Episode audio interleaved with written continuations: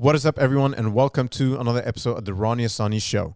In this episode, I talked to Dean Salakas, the chief party dude at the Party People, which is an Australian market leader for party supplies and costumes. You might have seen Dean or the Party People on the Shark Tank show and numerous other media outlets.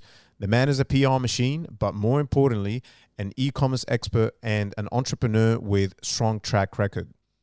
We sit down and talk about his story how he helped grow the business, and we share many insights that you can take on board as an entrepreneur or business leader. What is up, everyone? This is Ronnie, your host of the Ronnie Asani Show. My number one goal in this show is to bring you some of the most amazing and accomplished individuals in the business world to share with you some real, raw, and authentic business insights. We sit down and talk in a casual setting, nothing too serious, yet we unpack some of the most incredible ideas, concepts, and best practices. So please sit back, relax, and enjoy the show. Oh, and don't forget to share the love. Like, share, and subscribe. Gracias, amigos. All right, we are live. Dean, thank you so much for making it here, man. I appreciate your time. Thanks for having and me. uh, it's such a pleasure to uh, sit down and talk to you. Great to be here. Thank you. Um, so I want to kick off with uh, the world's coolest title, job title that you have, Chief Party Dude. Yeah. When I went on LinkedIn, and I checked it out. I was like, oh, that's that's pretty cool, man. Everyone is serious about their um, titles, Yeah. and yours is like, I'm the Chief Party Dude. Yeah, I, I wanted to have a serious title in the beginning. I was so pumped about being a CEO and yeah, then I start stopped then I stopped taking it seriously all of a sudden. So yeah. I mean, I think depending on the organization, obviously, uh, some some some organizations you're gonna have like, you know, obviously the the official titles and all that stuff. But in startup in the startup world, or you know, in a in a business like you know the Party People, you guys don't take yourself well. You take your business seriously, but you don't take yourselves seriously by virtue of being in an environment that you know is is all cool and fun, right? Yeah, so yeah. it wouldn't make sense if like you know if if you're party supplies or a party business and then it's all serious titles. yeah, I mean I mean we're you know, we, we're a business that likes to have fun, like I'm, Yeah. I'm sure a lot, lot of lot do. So Yeah, we um the title actually came up with um it just came up in you know random conversation we're having in the office and it kind of stuck one day and my graphic designer was um, teasing me a little bit and did like an Indian with a headrest and yeah, had a chief party guy uh, out of like an animated version of myself and that kind of then stuck from there yeah, um, but then it became quite deliberate because it was obviously very much aligned with our brand, who I Mm. wanted to be as part of the brand. Um, and I started this journey of personal branding as well at the Mm. time. Um, so it just sort of fell into place really nicely. and we'll go through the journey of your personal brand and the brand of the company as well. I perhaps we can just go a little bit into what the party people does. Um, I'm sure most people with the crazy, tremendous PR that you guys have done over the last God knows how many years. Um, but if we can go through what you guys do and focus on, and maybe a bit about the story and how it started. You were telling me when we first talked last time how it started. So I think it would be cool if we kind of go through that. Yeah, yeah, no, definitely. I don't know where to start. There was a lot of questions in there, and I could probably talk all day on all of it. I guess Yeah. um, I'll try to keep it short. But yeah, I mean, the business started with my mum, who was a clown uh, 30 years ago. Yep. And, you know, she loved, she just loved helping people have parties. That's what Yep. she loved to do. And um, so she was clowning. She was back in the 80s. It was very different parties then. You know, she was making chocolate crackles and fairy bread and taking them as the clown did the catering, uh, helped them clean up afterwards, and then Yeah. would take everything away. So it was a very different environment back then. And and then she from there decided to open up a party store, and that's kind of how it all Yeah. just started. Did you ask him one day, like, Mom, what made you start a party company? Or, like, why did you get into, like, first of all, you know, having that profession of being a clown and then also starting a company and, and, and doing all these parties? Like, you know, my dad is an engineer, and I, I always, like, used to ask him, like, what made you get into that, you know? Um, was it something like you had that curiosity of, like, knowing what made them venture into it, or? I kind of know the the whole thing, but I mean, my mum saw a gap at the Yeah. time, and back then in the in the eighties, party shops there weren't really many. Yeah. Um, they they were around, but they weren't many. Um, so she just saw an opportunity that there was a massive gap in Yeah. that market. Um, a- a key focus for her was actually having a venue in, in the back of the shop where kids Right. could have their parties. And back then, there weren't, you know, now there's ve- all sorts of fun type Mm. venues, trampoline venues and Yeah. rock climbing venues. Back then, there was nothing. Mm. Um, so just having a party room was actually a novel concept. Yeah. Um, and so she launched that. About two years later, McDonald's started doing party rooms, which really destroyed that side of the business. But the retail was going, so she Mm. just went with where the you know where the sales were. So the sales were in the balloons and the Yeah, the decorations. so she expanded that and got rid of the venue and Yeah. um, focused on selling party supplies. So it's kind of Yeah. my mum just sort of followed the business the way it sort of grew organically with Yeah. what customers wanted and where the money was. And it sounds like there was like she was agile and and she was able to to pivot. Yeah, Uh, seeing McDonald's going into that same space. Okay, what can I focus on uh, to continue to grow and not be hindered by a massive company that's just you know taking me over? yeah, yeah. And so at at what point? So it, it, it's yourself and your brother who look after the business from now. Yeah, we took over. Um, we took over in 2007. Yeah. Um, my mum at the time was actually looking to to get out of the business and sell, and Yeah. at the same time, my career was sort of growing where it was, and so was my brother's. Yeah. So um, I was working at Woolworths as a, as a business analyst, and my brother actually just no, it was literally one Friday afternoon. My, my parents had had an offer to buy the business off them from someone else, Yeah. and um, you know earlier that day, and my brother said, "Why don't we do this? You know, let, let's take it on and." Mm. there's a massive gap here. We think we can grow it. Let's go Yeah. focus on the digital and and and, and grow the digital.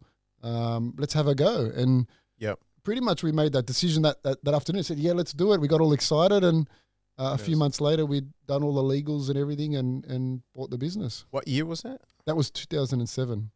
2007. Yeah. So digital was like still very much in the early stages. Was still early. I mean, I actually, um, I was the in '98. My mum got me to actually launch the website, so she Mm. got me together with a bunch of uni students um, that were in IT. Yep. At the time, there was no web Yeah. area of the world. Then it was Yeah. IT, and um, we built a website Mm. which I maintained in high school in '99. By the time we launched, Oh, you Uh, built it yourself, uh, well, or you had the, the, IT guy, the IT guys built it, but they Yeah. built it in very basic right? technology that Yeah. was back then. Um, and it was e-commerce, and we'd launched with Click and Collect, so we were quite. We were the first party store certainly to be online, and Yep. obviously one of the early e-commerce players in in Yep. Australia as well. So look, there wasn't huge volume at the time, Yeah. but certainly we got excited by one order a month at the Of time. course.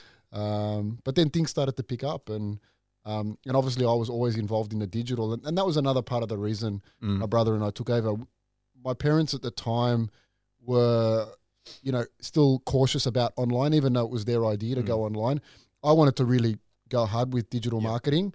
Um, and my parents were like, no, no, we've got to keep focusing our budget on yellow pages. And I was like, Mm. we got to go hard on, Yeah. on digital. Forget this yellow pages thing. It's Mm. old school. No one's going to have the, the No books in five years. Yeah.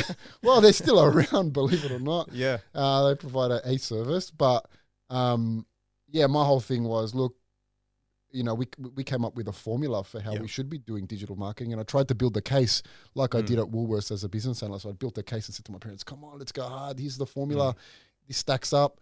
Um, and they were just like, "Nah, just Mm. just get, take it easy." Step by Um, step. So when we took over, we literally just took all the budgets off and went hard off the bat. And um, yeah, we saw triple digit growth, and that was actually a problem. The growth it became for us Right. over those first few years, but For your back end to, for, for fulfillment. yeah, and, and fulfillment. Like I mean, at the time we did that, the sales took off, but we had no processes. I mean, we picked the orders Mm. from the shelf of the store. Um, we we drive them up to the local post office. Like Yeah. it was a it was a very clunky operation. Um, even to the fact like our picking slip didn't have images. We just knew what all the products were, so we Mm. could pick them. Where you know the when we started hiring people, they couldn't pick the orders because they couldn't figure out what was what. So um, everything was a bit of a mess when we started to grow, and that was um, a re- yeah, that was certainly a real challenging time. Mm. But things definitely grew from there.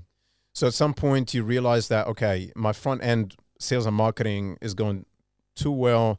now I have to get my house in order. I have to get my supply chain, my fulfillment, my, you know, the the back end to be on point.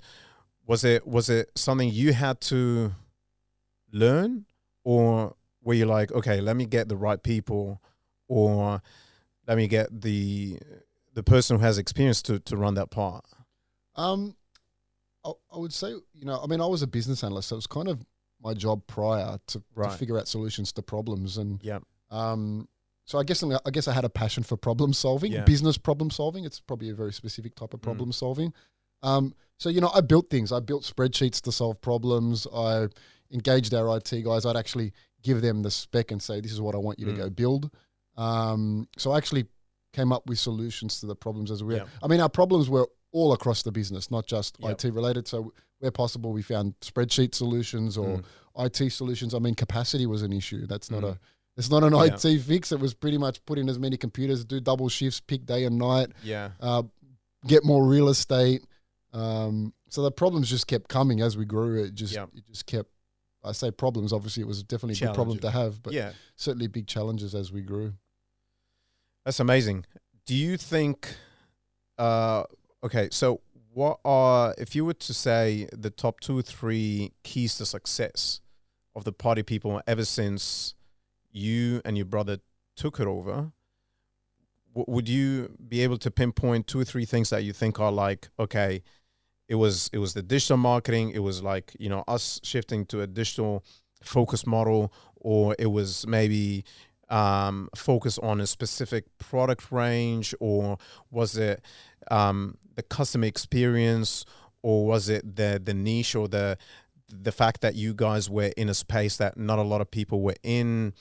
Um, I'm always fascinated fascinated by you know the story of from the entrepreneur or the business owner uh, as far as what are the things that they really think were the key success to Yeah. to the to their success. Yeah, look, I'll, I'll probably put it down to um, first off, marketing, having a, Yeah. a marketing formula, which I'll go into in a second, actually, Yeah. having a, a proper strategy and a formula for marketing Yep. where we, we, actually named it, and I speak a lot about this at conferences, but we call it the uncapped marketing budget. Mm, It's basically marketing with no budget, but a formula. mm, And so you just basically spend as much as you can under that formula. Mhm. Um, so that's probably a key one. The second one would be um, complementary skill sets between me and my business partner is another Yep. probably key key factor Mm. in that. You know, I love dealing with spreadsheets. You Yep. know, I love it. My brother couldn't think of anything worse. um, likewise, he loves managing people, mm, and I couldn't think of anything worse. right. So, so yeah. so we have these skill sets that are like very yin and complementary. Yeah, and Yeah. and it's just like we love doing the areas. So our, our our roles in the business have fallen into the things we love, Mm, and they just complement each other so so nicely. And so for for that that would probably be another key factor. And then the last one would probably just be people in general. mm. I don't know people always talk about it, but just having the right people in the right roles Yep. to drive the business forward. Yep. Um, so I don't know if you want to go into them or Ah, what, I but we could talk all day all- about all of them. Dude, I'm I'm here the whole day. Chief Yeah. party dude, I'm here. well, we can go into the night. That's that's my job title. So um interesting, very, very interesting. Okay. I want to dissect actually all three of them. Yep. Um and I'm in marketing, so I'd love to go over what you mentioned around digital marketing with no budget. I think that's a really interesting way of looking at it and executing it. Um, a lot of brands, a lot of businesses do have budgets. So perhaps not for me, but for some people who hear that concept the first time they hear it, like, oh, okay. But I totally get and understand what you mean and where you're coming from, and I think it's it's such a uh, a smart way of of going about it. So what you're saying is, and I'll let you obviously explain in, more details, uh, is we have a formula that brings us the return on investment, that brings us the the outcomes that we want, and it's just open up the tap, and if it's working, keep reinvesting. Yeah, I guess I guess it's it's probably to look at it this way. I guess with, with you know when I went to uni, I did marketing at uni actually, Yeah, and you know they had they had that saying you probably might remember it where they said fifty percent of my marketing works. I just don't know which fifty percent. yes, yeah, And with digital, you know, it's actually it's not a it's not a it's not a legitimate concept Mm. because you can track everything. Yep. Um, you can measure it, and you can see where your sales are coming from. So Yep. you know which what's working and what's not, and and that's kind of where, you know, like I said, the reason we took over the business. Um, I was saying to my parents, right, we know we're we're spending. I mean, at the time we, we were we were Google's first customer, believe it or Mm. not, and um, in Australia. in or- Australia, yeah, in Okay. Australia, not globally, but Australia. When they, they launched, that's a whole nother story. I don't know if you have all Is day. that for real? for real, I'll tell you that story before I go into the, the Okay, reason. yeah. But when we launched on Google, we were paying one cent a click, and that, that's unheard of today, obviously. That but, is unheard of. um, but we launched on Google. I, was actually doing a university project on ways to improve the business. It was my, my final year. That was in 2003, and Mm, Google had just was just about to launch AdWords mm, while I was doing that project, and then I came across it and said, "Oh, we've got Yahoo over here." At the time, they had a, a Mm. company managing all their real estate, which is called Overture, Yeah. and um, and Google, and Google's got a marketplace where you just you bid whatever you want. Overture here wants to charge two dollars a click. This is back Mm. in two thousand and three, so that, I thought they were crazy. No Yeah. one paying two dollars a click, but over here I only have to pay one cent a click. And there was no, there's No-brainer. no competition. So every keyword I put up, I was paying one cent a click for off the bat. Yeah. And um, you know, so it was very easy off the bat. That all you had to do was have a keyword. That was the strategy. Uh, that's all it was. It was that simple.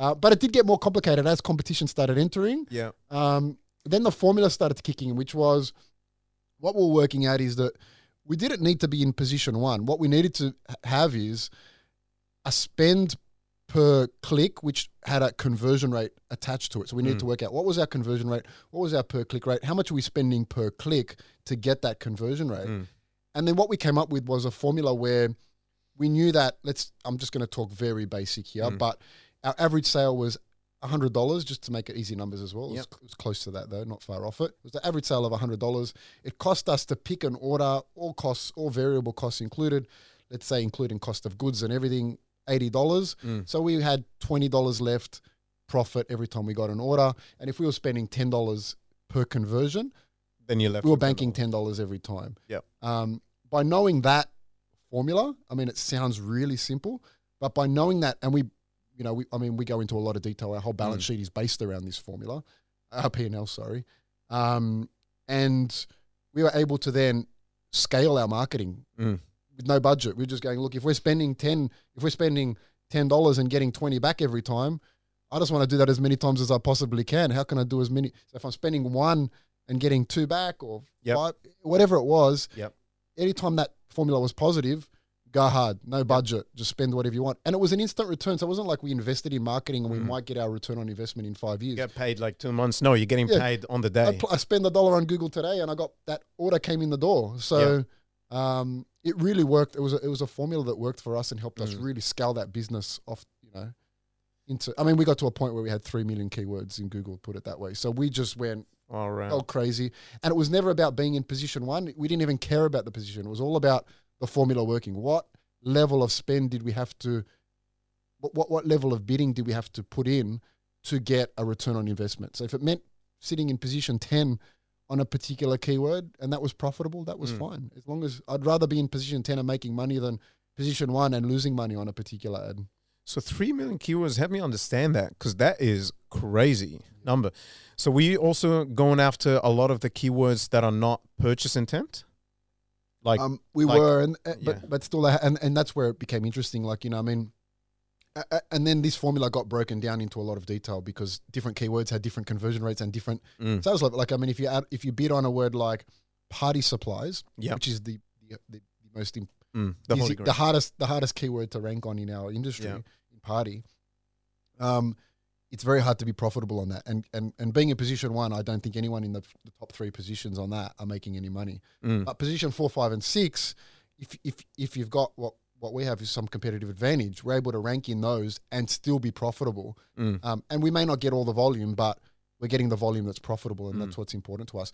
And we notice we see this. I mean, I think Google took away their insights, but for a while there, we were looking at to seeing, you know, you could actually see who was ranking where mm, and at what percentage of the time. And we were we were typically ranking in position four, five, and six. Or I think average like let's say position five for a particular keyword, but we were appearing ninety percent of the time. Yep. Where our competitors, there might have been ten companies ranking in the top three, but they Mm. wouldn't be there all the time because their budgets were kicking in and Yep. and they were getting Yeah. You know, they were spending too much money, losing. You know, so you're losing money, Mm. so you end up not Yeah. just blowing it all the time. So we found that sometimes those positions further down, you might have constantly competitors coming in, paying whatever it takes to get position one. Mm. Those positions or top positions, but those positions weren't profitable, so we'd sit further down the Yeah. chain. But then there'd be other keywords like, let's say, for example, um, if I was to bid on glow sticks, for example, the average sale might be less, so it became a, a whole new formula for that Mm. uh, particular keyword. So we got Yeah. quite detailed on this formula in how we right. So you executed started, it. you started going granular by the products. Yeah, that's right. Products or even Yeah. themes, or depending on the keyword, and Yeah. classified the keywords into themes, products. Yeah. you know, That's smart. generic, and then they had particular. I mean, Yeah. with Google, you can track what sales those keywords are generating, so you could see the average sale for a particular keyword. So if that keyword's generating your average sale of forty dollars, it's a different mathematical equation to the one that's generating you hundred dollar orders. Of course. Were you were you focusing on SEO like simultaneously, or? And I, I guess at some point it became important, maybe from the start or not. But um, uh, back in the day before Google Ads became before they were uh, super expensive, like back in one cent, even ten cents, like one cent that just blew my mind. Yeah, yeah. um, I'm 34, so I think one cent. How old was I? Maybe I was like 16 or 15 or something. I don't know. Anyway, um, when the cost per click started to increase, a lot of brands started to think about, you know, what are the other ways we can continue to scale? Yeah. Because, like you're saying, if you're at position four, five, or six, you're not paying um, you know a lot of you're not paying a, a very high uh, cost per click however you're still tapping into part of the part of the volume but Oh. that is not going to get you to scale if you want to go really aggressive Yeah. As, as we, gr- I mean, obviously our journey is going to be different to someone say starting up today. Yeah. Where when we started, it was like I said, very simple. It was a matter of having a keyword. Then it sort Yeah. of progressed to um, optimizing, if you like, because Google got more sophisticated. So you mentioned SEO. Well, SEO does impact your your ads now. So yeah um, in the beginning, it didn't. It was Mm. just pretty much how much you bid. Um, I think it was cost per click times click through rate. That was Yeah. the formula Google used to rank ads. Yeah. They told you it. They said, this is the formula. We base it based on that. That's the only formula. Now it's Yeah. much more complicated. of course Um, but a- as Google changed, we, we adapted. So, you Mm. know, we, we, did focus on things like SEO and things like Yeah. that to, to, to get those ads, opt, optimize the ads. Yeah. Because I, I make it sound simple, like it's just about the formula. But I mean, there's a lot that goes into that formula. There's a lot of inputs, not just the bid strategy. That's Mm. just one strategy. The, the the ad text, making sure you have the, the keyword in the ad Mm. text and the different insertion and all the different Mm. complexities that Google has by optimizing all the different Mm. elements of what Google puts into making rankings happen, um, or making your click through rate better, or making your relevance better. Um, all those things ended up. So Mm. it becomes much more complicated today than it was Yeah. when I started. But certainly, um, yeah, I mean, we, we, we as well, you know, as well, we've we've started branching out into different strategies. We, you know, cost per click strategy is not even a large part of what we do now. It's a Mm. lot more branding now. Mm. Um, but you know, we've been able to grow to get to a point where branding can be a strategy. I certainly speak to a lot of startups all the time, and I say, now focus on conversion marketing. You know, that, that forget brand marketing. Don't think about I'm going to put a billboard or I'm going to put something on a bus. Forget that stuff. Focus on conversion marketing. Whether it's right or wrong, the, the fact is you'll be able to control it. You can see it and you can measure it. The other stuff you can't measure, so you just don't- you, you're shooting in the dark. Mm. Um, so, because I mean, I would preface all of that by saying, look, different marketing works for different brands. Some brands are better on social. Some brands work better on, you know, uh, uh, TV. depends on the business different. model if you b2b it's a completely different ball game That's too right. That's yeah. right. So I wouldn't say it's a Yeah. one size fits all Yeah. solution, but certainly if you're a startup, conversion marketing. I mean, if you can measure it, you can Mm. start small and scale it. Yeah. Um, so yeah, I think it just depends for different people at different points in their journey and yeah uh, different strategies. Yeah. I'm not sure how much you like to give away in terms of your strategy, but um, I'm sure the competitors are watching. I'm sure Um, they will. um, I, I pick up ones when my competitors are talking, so Yeah. why wouldn't they? I mean, it'd be crazy not to, right? Of course. um, I was wondering how diversified in you have decided at some point or are now um, in your advertising, digital advertising uh, strategy away from just Google and in other channels, including like native ads, programmatic, Facebook, social, the whole lot. Yeah. Yeah, look, we're pretty diversified. I'd say more recently we're focusing a little bit more on PR. Um, uh, and I'm sure we'll go into that We'll in a bit go of into detail some, yeah. some stage. But Yeah. yeah. certainly we found a lot of merit in PR because I guess we've probably underpinned it with a lot of other marketing. Mm, Um, and now we can focus on building the brand. mm, Um, you know, and it's all a bit of an integrated marketing strategy. But Yep. having different different marketing is Yep. always good. But certainly we found lately that bang for buck. I mean, PR. You know, when it comes to PR, people are. My, my thinking is this: that people are actually watching you or reading about you because they actually want to, mm. which is super powerful when it comes to marketing. Um, if they're watching an ad, you know, a legitimate story that they're reading because they want to is going to beat that 10 times to one. I mean, we screen ads Yeah. all the time. We don't want to look at Mm. them we can Yeah. help it. So um, we've focused on PR a lot more recently. Yeah, I mean, earned media, an, uh, an alternative name for PR, is um, is very powerful because, and I'll just say this quickly, and we'll go back to the sequence, and then we'll address PR separately. Um, the reason it's powerful is because you, as most people know, you get opinions from, or you get the story not from the from the business owner or the business. It's someone who you look up to. It could be, you know. Uh, a news publication, it could be a magazine, or someone that you tune into and, and respect uh, and trust the word, and they publish a story, and then you, boom, you're like, okay, okay, cool, I like that. Maybe I should check them out. So it's like your older brother or sister or your parent or your best friend telling you, dude, you, you have to check this product out. It's almost similar to that. Where yeah. It's much more the rec- trustworthy if, Yeah. it's, if it's if it's like that. Yeah, whereas digital ads, as powerful as they are, you know, you have that sort of barrier which smart advertisers know how to how to cross, but you have that barrier of of being like the the sales guy knocking on the, on the door saying, "Hey, check this out," right? Um, that's cool. Um, uh, the second point was the the partnership and being a yin and yang, like you and your brother Yep. you um focusing on certain things and and he and him focusing on other things that kind of like where kind of like uh supplementing each other and um in a way like mutually exclusive that just came in together really really well Yeah. Look, I, I, I saw some stuff recently that, that actually made me realize why it works between my brother and I, I, I've looked at the Clifton strengths. Have you heard of that? The Clifton No. strengths. No. Basically, it's a philosophy that people should play to their strengths, Mm. not their weaknesses. You know, we're taught in school, oh, if you're weak at that particular subject, you need more help there Mm. and all that. And I won't go into all the details because it's a big philosophy and it's got Yeah. it's got its pros and cons, like any like any concept, uh, and it's got its haters and Yeah. and lovers. But look, I'm a big fan of it personally, and it's because what what what the thinking is is that I think of it like this as speaking, right? Because Mm. I, I speak a lot lately, Yeah. but I'm I'm not a fantastic speaker. I speak because Mm. I have good content to share, Yeah. or that people want to hear. Maybe Yeah. whether they call it good or not, is another story. But I've got content that people want to hear. But I speak. But look, I, I want to be an amazing speaker, but naturally I'm not gifted at speaking, right? Mm. So I'm never going to be that amazing speaker that's going to be TEDx on stage because I just I don't have the raw talent to multiply Mm. with the fact that I've got you know something Yep. to say. So it's a multiplier effect. So it's like raw talent times I Mm. think they say raw talent times um effort yeah effort basically. Yep. So if I put all the effort in the world into speaking, I'm still never going to be that world class speaker, Yep. right? Um, but if you're great at something and you multiply that times effort, Mm. Well, then you can be amazing at it. Yep. And so it's a bit like that with the business. uh, And, and that's kind of what I learned that very recently. Mm. I didn't learn that in the beginning, but it's kind of explains to me why it works so well with my brother.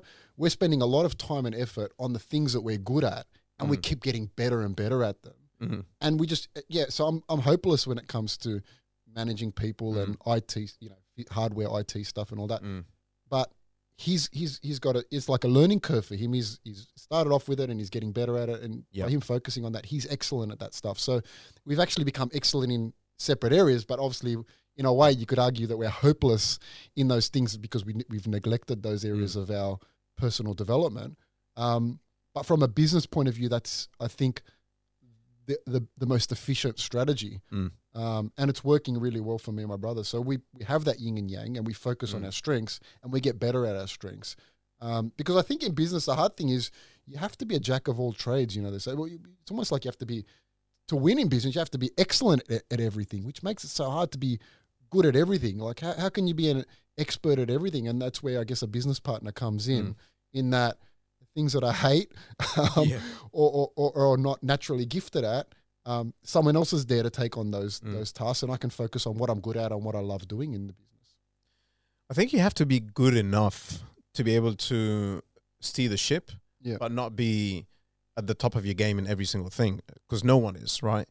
Um, every CEO is is is strong in, in in one or two or three or four, but not every single area, and that's why you have you know CMOs, you have all that stuff. So, you know when you scale it down, that's on a like uh, a large enterprise Yeah. level, but when you scale it down to a startup, if you are a one man show or one man band and you're starting out, you've got to know a little bit about legal. You've got to, Gotta right? You, you, there's no way out, you know? I mean, I took the bins out when we started the business. I was taking the bins out every day. I mean, you've got to do everything in the business when you're starting out. you yeah, know? yeah, exactly. You were chief uh, taking bins out. Bin dude. out guy.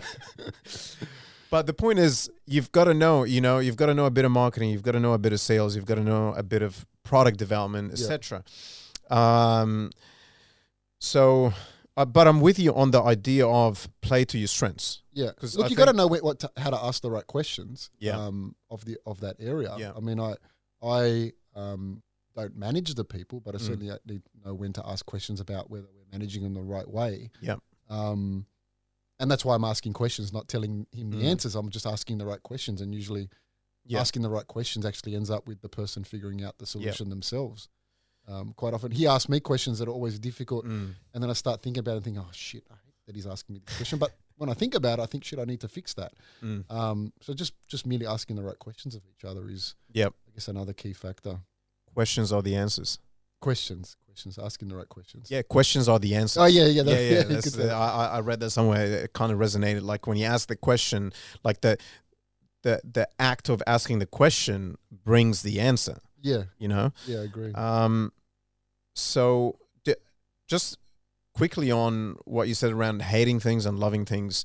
Do you find and strengths and weaknesses? Do you find that is it more that when you love something you become really good at it, or the opposite that if you're not good at something you just hate it, or you know, is it just like okay, I know I'm really good at that, so I love it, or I love this doing X, Y, and Z, so I become really good at it.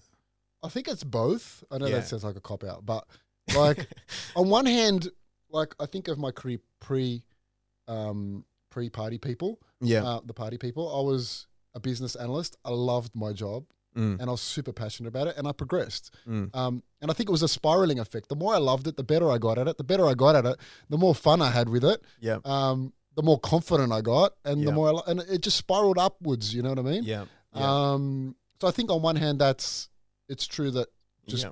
being good at something means you'll love it more. Mm, Uh, but on the same he- token, I would say when you when you run a business, you don't look at the things like I said, taking the bins out, for example. You don't look at that as something you hate at the time. mm, I mean, as you get more busy, you start thinking, well, I should delegate. But mm.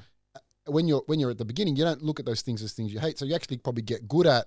No joke. I know this is, sounds ridiculous, but taking the bins out, you get good at it, right? You get Yep. good at packing the bin. You get good at playing Tetris. You get, Yep. um, you know, you get you get good at good at it, and you you may not necessarily love it, but you sort of start enjoying that that process. You know what I mean? And so I think it, it works the other way too, because you, you you're focused on a mission and an end goal, and you see the Mm, the longer game that you're playing, and you're taking the bins out because that just Mm. needs to be done, and that's part of mm. running the business. So I'd say it works both ways. Yep. Um, and I think that's probably more. Uh, look, I'm an optimist, so it's Mm. easy for me to say all of this Mm. um, because I always look on the bright side of everything. Welcome to the club. um, so, so you know, people probably take the bins and go, oh, fuck, I got to take the Yeah. yeah. bloody hell, this Yeah. life's horrible, you know. So I don't know. I, I looked at all those tasks that maybe in the beginning now I don't enjoy so much because I can delegate, Mm. uh, but at the time I did them and they didn't bother me at the time.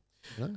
Yeah, and I think that is really what separates. Like, I would say this to anyone: if you want to know if you would be a be good at being a business owner or an entrepreneur, um, apart from all the other things that you know, or the traits or whatever, it's the ability to be to enjoy and be okay and like doing everything, especially at the start, and and, and be okay with it. Yeah. You know, because starting out is is always going to be you doing things that you don't want to do, Yeah. right? But if you find enjoyment in getting good at them as you go, that's that's a win, and then you go from there. And then you move on from them. You know, Yeah. may not do them. Eventually again, you but Yeah. yeah. Yeah. Cool, cool. So um we covered that and so we covered the first two points onto the third point which was People. people. Cool. So p- everyone goes, you know, to have the to have a successful business, you gotta have the you gotta have the right people, the right people, the right job, all that stuff. And you guys have been able to grow over the last um, ten years and maybe longer, and obviously part of it is people. Do you have um, a way of a philosophy or an approach to hiring um, that you think is is the right way or Yeah, look, I guess my brother's the uh, people person, so he's the. Uh, if he was sitting here, he'd be the best person to answer this question. Um, look, I- don't know if we fully um, know why, you know, things have gone the way they have for us. I mean, my store. Interestingly, talk about this point because uh, last a couple of weeks ago, my store manager of my Moines store was uh, won the 2020 uh, store manager of the year by the National Retail Association. congrats let's, Uh, let's so yeah, so out. Julie, Julie, uh, Julianne Benj won uh, won that Shout out, award from my store, so she got a bit of a Awesome. shout out there. Um, we call her Smotty now, Smotty. store manager of the year. And um, and you know, I guess you know, she's one of the people that's re- certainly helped us Mm. along the journey, and is a, a key person. Mm, Um, but you know, we identified uh, an, a, a stat. I can't remember the exact stats at the moment, but Yep. probably about twelve months ago, eighteen months ago, that you know, of our top ten people in our organisation, all of them had been with us minimum seven years or something like that. Yep. I mean, we've only been in business, we've only owned the business for about ten years, Yep. eleven years now, twelve years. So um, that was a crazy stat to look at it like that. That we just haven't had that turnover at the top level.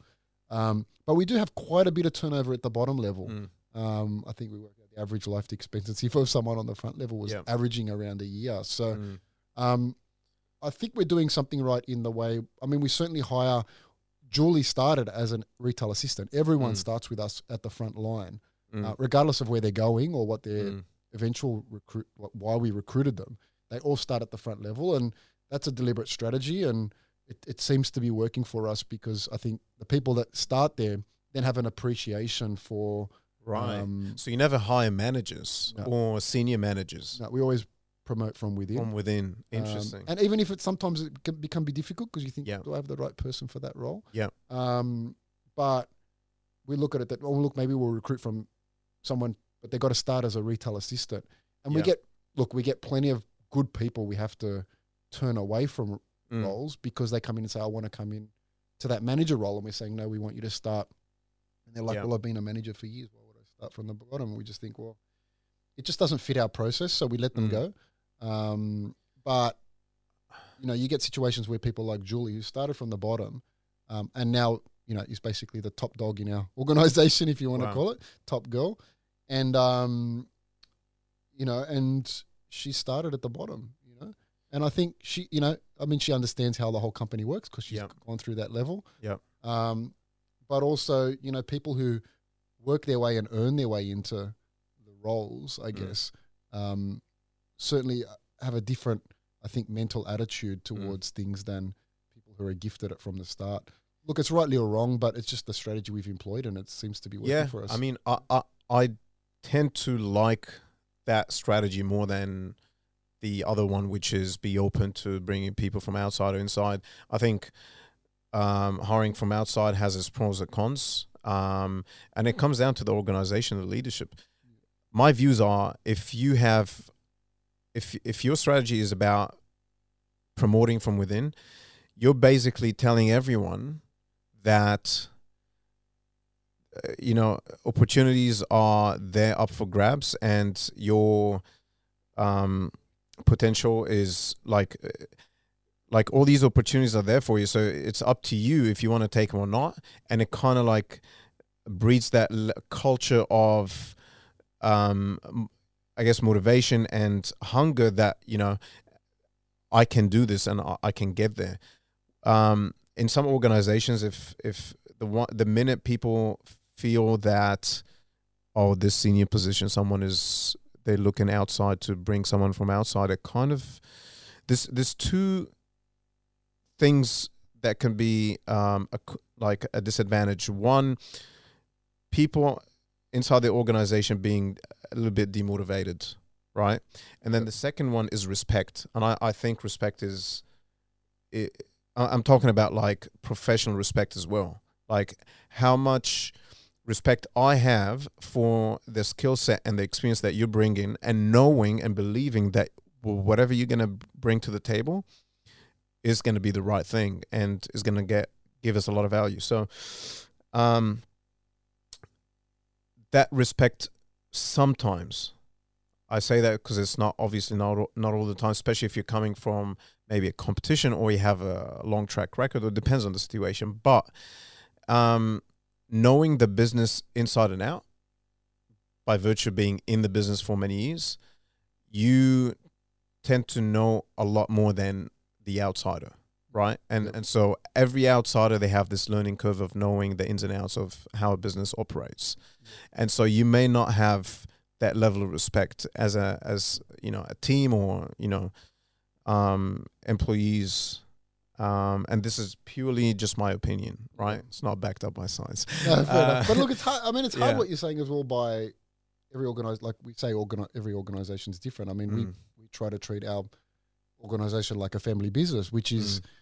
easy when you're small, but it's much harder as you grow. And we, you know, we're Yeah. about 30 employees now, so it's certainly much harder now than Mm. it was in the beginning when we were one st- one operation, one Yeah. team, five people. You know? Yep, yep, yep. Um, so certainly it, it changes, and I think it's just something we've sort of found a groove, if you like, Mm. and the recruitment process we have works, and people Yep. come up, and um, like you were saying, you know, in terms of knowledge, you know, I guess we've we've traded off the fact of bringing in outside ideas, um, and um, and, and skills that already fit the role, Yep. to giving people the opportunity to learn those skills with the knowledge they have of the company already, you know, because they may not have management experience, Mm. but they but they they what they make up for that in Mm. the fact that they understand how uh, the retail role works Mm. inside out because they've done it for two years, you know. Um, a- and you know when, when it comes to these roles, there are a lot of exceptions, which by being in the role for so long at a lower level, then moving up, Yeah. they then understand all these intricacies and, and the other intricacies of the other roles in the organization, which they may not get exposed to Mm. That much. You know, they'll they'll understand. We also do a lot of cross training, so Mm. people tend to perform their role, but be trained up in something Mm. else, so that when people go and leave and all that sort of stuff, Yep. they have that. So then, obviously, Mm. then if we're recruiting internally, this person might have done four or Mm. five different roles. They potentially understand half the company. Yep. Um, so I, I think it works for us, but Yeah. it, you know, it just depends on your organization. Yeah, I think the advantage of bringing someone from outside is the creative output that you get. Um, because when you, obviously not all the time, but when you work wi- within four walls or an organization for quite some time, um, and granted you innovate and you change and you do things differently uh, over time, but having that outsider who doesn't have, doesn't think inside any box, right? They they see things from different perspective. Um, can bring a creative value, I think. Yeah, I think also for us, one other thing I'm just thinking now I'm talking to you is that we have a very tough work environment Mm. as well. It's very fast paced, so we demand a lot from people. We have a lot of fun along the way, don't get me wrong, but Mm. it's a very fast paced environment, and Yeah. you know it's probably just like that that process we have sorts them out early. Yeah. we get that turnover, and the people that then hang on are actually the right Mm. cultural fit, which is Yeah. really hard to find that Mm. they fit. And then when they fit, they end up staying. You know, pretty much if they get past three years, they end up staying for ten. You know what I mean? Yep. Yep. Um, so I think we're finding a lot more of those type people Mm. in the, the way we manage our process. Yep. Um, but you know, I guess it's, it's it works Yeah. for us. Awesome. All right, let's jump into my favorite topic, PR. Yeah. You are the PR machine. you are the PR machine. You were showing me two weeks ago when we spoke how you're ranking for some keywords like just the word party, right? And I hope when people look up this podcast, they uh, we're still ranking there. But you well, know. I testify that when I looked it up, you were ranking number one. Yep. and um, obviously that that's not the main point, uh, but the fact that you've been doing a you've been very successful in your PR has had its own benefits on other marketing channels like SEO. So Yep. I, I'm I'm super curious um, about how did the whole PR capability, for the lack of a better term, grow? How did you, you know, how did it come about? What made you so good, or what made the party people so good at PR? And I, I know you you went to the Shark Tank. You've been everywhere. yep, yep. Yeah. So Yeah, look, I, I got some coaching on it um, because in the first, you you mentioned earlier in the in the podcast how we've been doing PR for many years. We've only really been focused on it in the last five years, maybe four years, um, and obviously we've done a lot of PR in the Yeah. last four years yeah. on steroids. But prior to that, you know, we're probably we were in the boat of most growing startups, if Mm. you like, that were just like, I don't give a shit about what people Mm. think about me or don't Mm. I don't I don't need to win any awards to tell me that I'm good at what I do. Mm. I just want to kick ass and Yeah. run a great business. Yeah. Um, and that's what we did for the first few years. We didn't do any PR. We just focused on growing the business and we got all that massive growth and didn't want to tell anyone about it. We didn't want our competitors to know what we were doing. We didn't want we wanted to try to fly under the radar as much as we possibly could. Um, but then I got some coaching from my uncle at the time. Um, and he's, he's at a publishing business, so he knows a lot about PR. And he just gave me a bit of a lecture on I need to be the brand. And if Mm. I'm a, a- brand in myself and I get out there and tell our story and just put ourselves put myself out there personally, um, that'll be good for business. It's Mm. not detrimental and going to distract you. It actually be it'll drive sales if you do it right. Mm. You know, saying go out there, talk to celebrities, go and be a celebrity yourself. Try to get your name out there as much as you can because it's good for business. Don't Mm. don't just sit there and try to kick ass because a lot of people have great businesses, but they never ever end, end up going anywhere because they Mm. don't focus on the brand. Um, and so I got this big lecture. Look, at, I've told you all that in thirty seconds, but it was like a Like One 30 hour- one hour lecture. This thing I got, um, and and and you know, that, and so that that then prompted me around the chief party dude thing, and then I think about twelve months later, we ended up on Shark Tank, um, which was probably the biggest PR thing we've done, one of the biggest. Um, the golden question. Yeah. Were you trying to get investment, or was it more for PR, or was it both? look, it, it was certainly we were hoping for investment, like Yeah. we weren't just there for the PR only. Yeah. but certainly we um you know we we we obviously were very i was very conscious of the the pr aspect of it and i Mm. Leveraged it as much as i could so I mean, Yeah. so, you know the episode aired six months after i did it um, the press release went out was pretty much when the episode finished airing yeah. we were ready to go so um you know i guess yeah certainly we leveraged the Of course. PR'd the As hell out of that, Yeah. and still are today, Mm. PRing the hell out of that.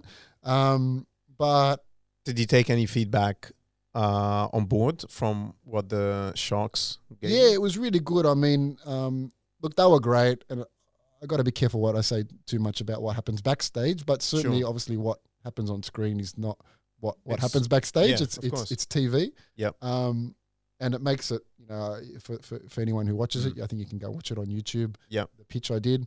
Um, Yep. They make it very dramatic.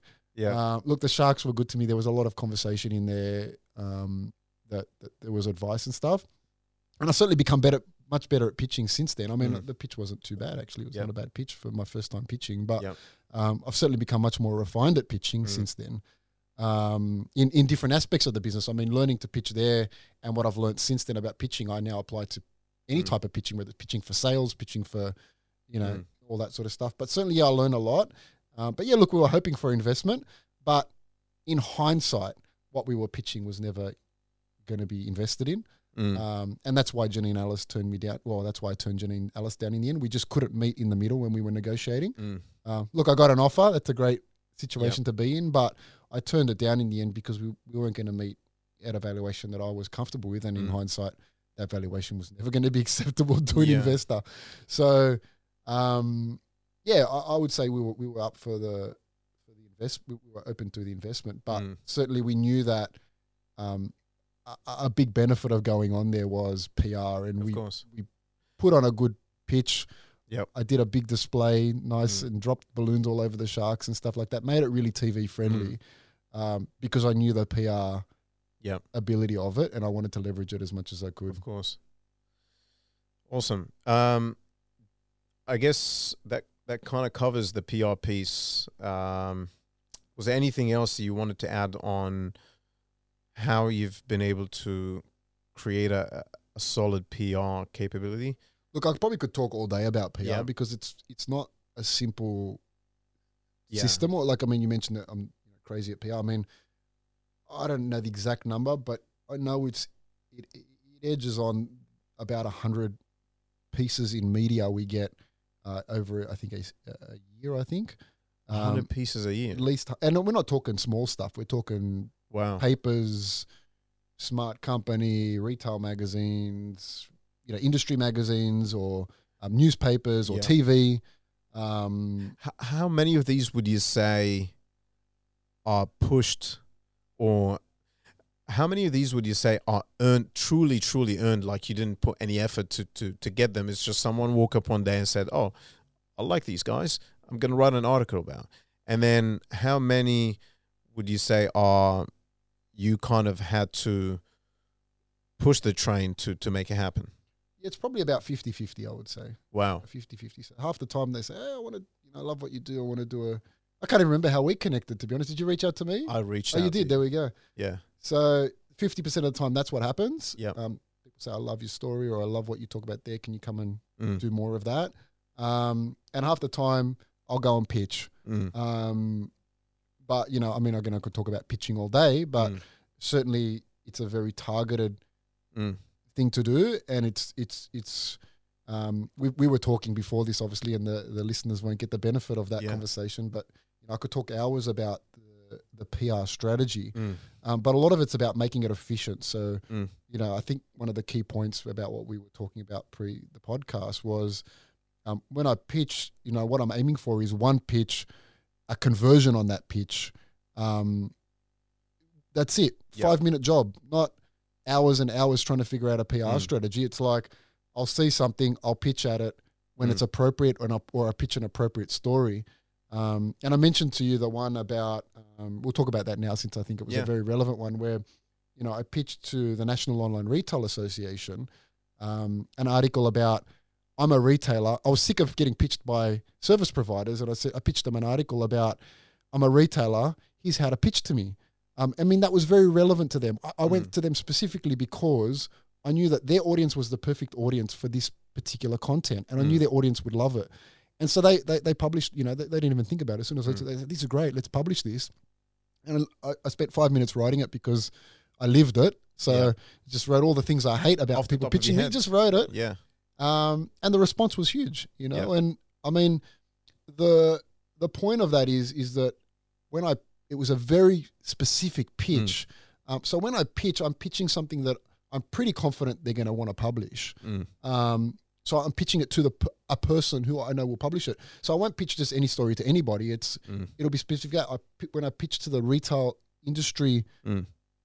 Magazines, I'll pitch Yeah. something very different to if I'm pitching to a podcast. of course You know that I want to do on a, get, jump on a podcast. It'll be a very different pitch. Yep. Um, and I it, I don't even look at it like pitching. It's like I'm going to give them some value, Mm. and I'm, I'm I'm throwing it out there, saying, "Here, check this out. I know you're going to love this." Yep.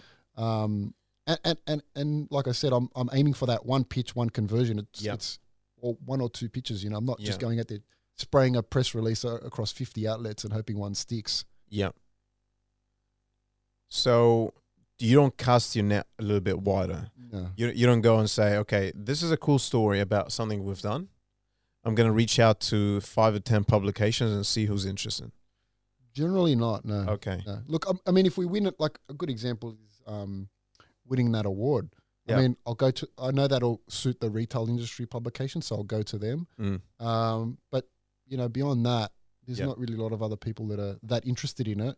Like, I mean, if I went to that to the newspaper, I'd waste the journalist's time, and probably next time I pitch to him, he won't listen to me. Mm. so, Yep. so when I pitch to the, I mean, we appear in in News Corp publications, you Yep. know, newspapers, online, all that, Mm. quite frequently, and it's because I, now I've actually generated a rapport with those journalists. So Mm. when I pitch to them, they actually listen. Mm. Um, they're not going, oh, here's another Yeah. press release. They, like when I pitch to them, they're like, all right, cool. Mm. Yeah, your content's always good. Let's Yeah. let's see if we can squeeze that in somewhere. Yeah. You know, like I might be pitching about Halloween, for example. Mm. I think, okay, Halloween's coming up. I know that they're going to want to write Mm. something about Halloween. I'll go to News Corp and say, all right, it's COVID. We've got some great ideas on how people can have COVID Halloween this year. You Yeah. know what I mean? Very relevant, Mm. timely, and I know they're going to publish it. Yeah. And and so it's a very specific pitch. What do you do when someone rejects? Because I'm sure you know rejection is just the name of the game. Not everyone's gonna go, "Yep, cool."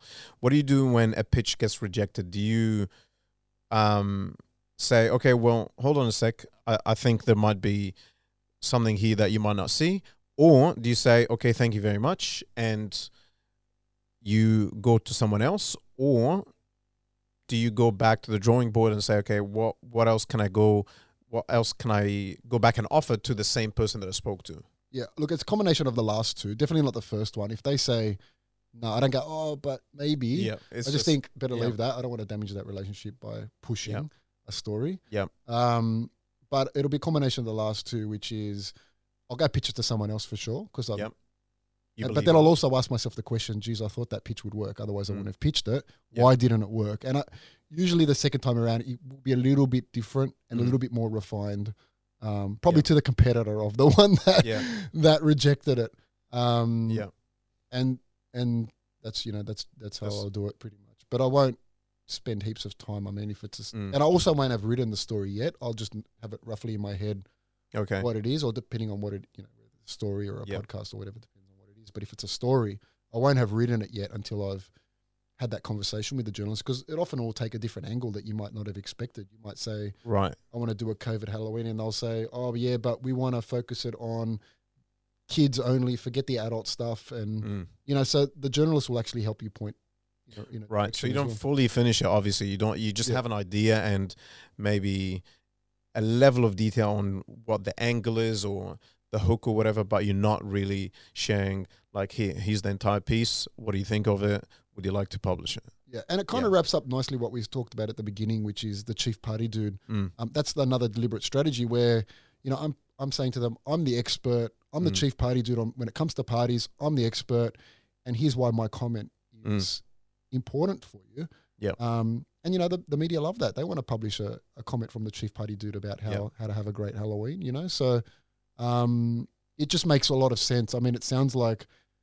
It, it, it, might. I- I don't think. I hate when people say common sense, but it kind of makes a lot of sense, right? That, Yeah. that, that these things all sort of Mm. come together and just on other things, you know, like obviously you go into my LinkedIn profile Mm. and that's filled out and all Mm. these things make a difference when it comes to PR Yeah. in having a very holistic approach to it Mm. because you got to understand people are going to look you up. They're going to want to Mhm. know why. So your personal brand matters. It's a and all that sort of snowball effect. It's one of Definitely snowball. things- Yeah. Yeah. 100% snowball. Yeah. I mean, yeah.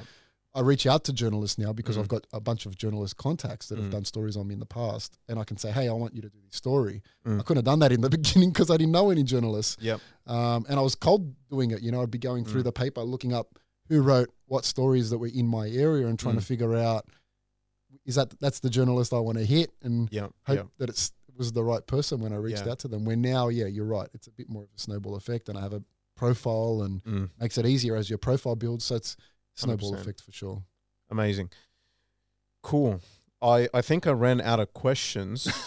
um, I was wondering if there was anything that you kind of wanted to touch on. No, I think we've had a lot of fun, I guess, talking about all these yeah, we have different topics and, covered a lot of things and areas that we're obviously particularly good in. I mean, like you said, PR is probably one of our areas we we punch well above our weight. Um, like Yeah. we talking about, we rank really well, and even when it comes to, you know, I mean, our competitors, there's a lot of department stores that have party sections and things like that. Mm. Google and and and even if you ask people in the street who's bigger in party, you'd, they'd, Mm. they'd be thinking the party people before they thought of Big W or Yep. or something. So Yep. um, that's where PR's become a, a Yep. key strategy for us, and that's something we're probably particularly strong in more recently. Yep. Um, so I think we've covered probably Mm. an area where I like to talk about at the moment. Yeah. Actually, I got a question. Shoot, Last question. shoot. What's the vision for the party people in the next five years in terms of expanding into other areas? How do you see the growth? What are you focusing on? Branding, whatever. You know, if I were to say, okay, Dean, tell me, how do you see the company in five years from product? It's a very good question. It's a very difficult question with COVID going on at the moment, I would Yeah. say, because um, depending on when, if, how things go Mm. back to normal, Mm, um, will depend on how our strategy unfolds. mm, And at the moment, we're actually spending a fair bit of time thinking about our strategy in terms of, I don't know if you call it, I guess you call it contingency. Mm. What if the environment goes this way? What Mm. is our strategy? What if the environment goes that way? mm, What is our strategy? And having strategies depending on how the market evolves. Yeah. Um, because COVID could still be around for quite some time mm, and that will certainly i mean parties were illegal when covid first started and certainly even now gatherings are not um were illegal? were illegal when when when covid first hit you couldn't have gatherings of more than 10 Oh, people at just- home or whatever yeah. When they first introduced Yeah. the lockdown. Yeah. when they first introduced the lockdown yeah. yeah, so i mean even now there's still restrictions on gatherings Mm. um and that's not good for business our Mm. business is not not in Yeah. uh, amazing shape as a result Of but course. certainly um Well, yeah. if that continues it makes it very difficult to grow in this current environment Mm, Um, but if things start to change, then we want to be ready. So Mm. it's about having the right strategy. Certainly, our vision for the business is to open up multiple bricks and mortar outlets. We Mm. see a lot of value in that, um, and also growing the digital mm, uh, footprint a lot more.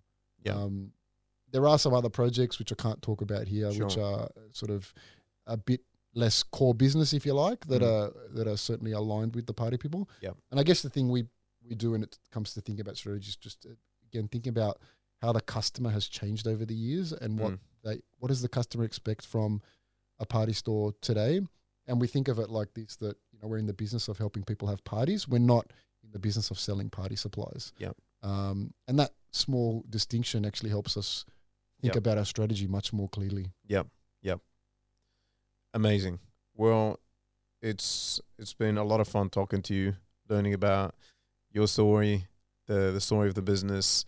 It's amazing. thanks for having me Um, on I, I hope everyone watching or listening uh, enjoy it as much as I did because I, I quite did.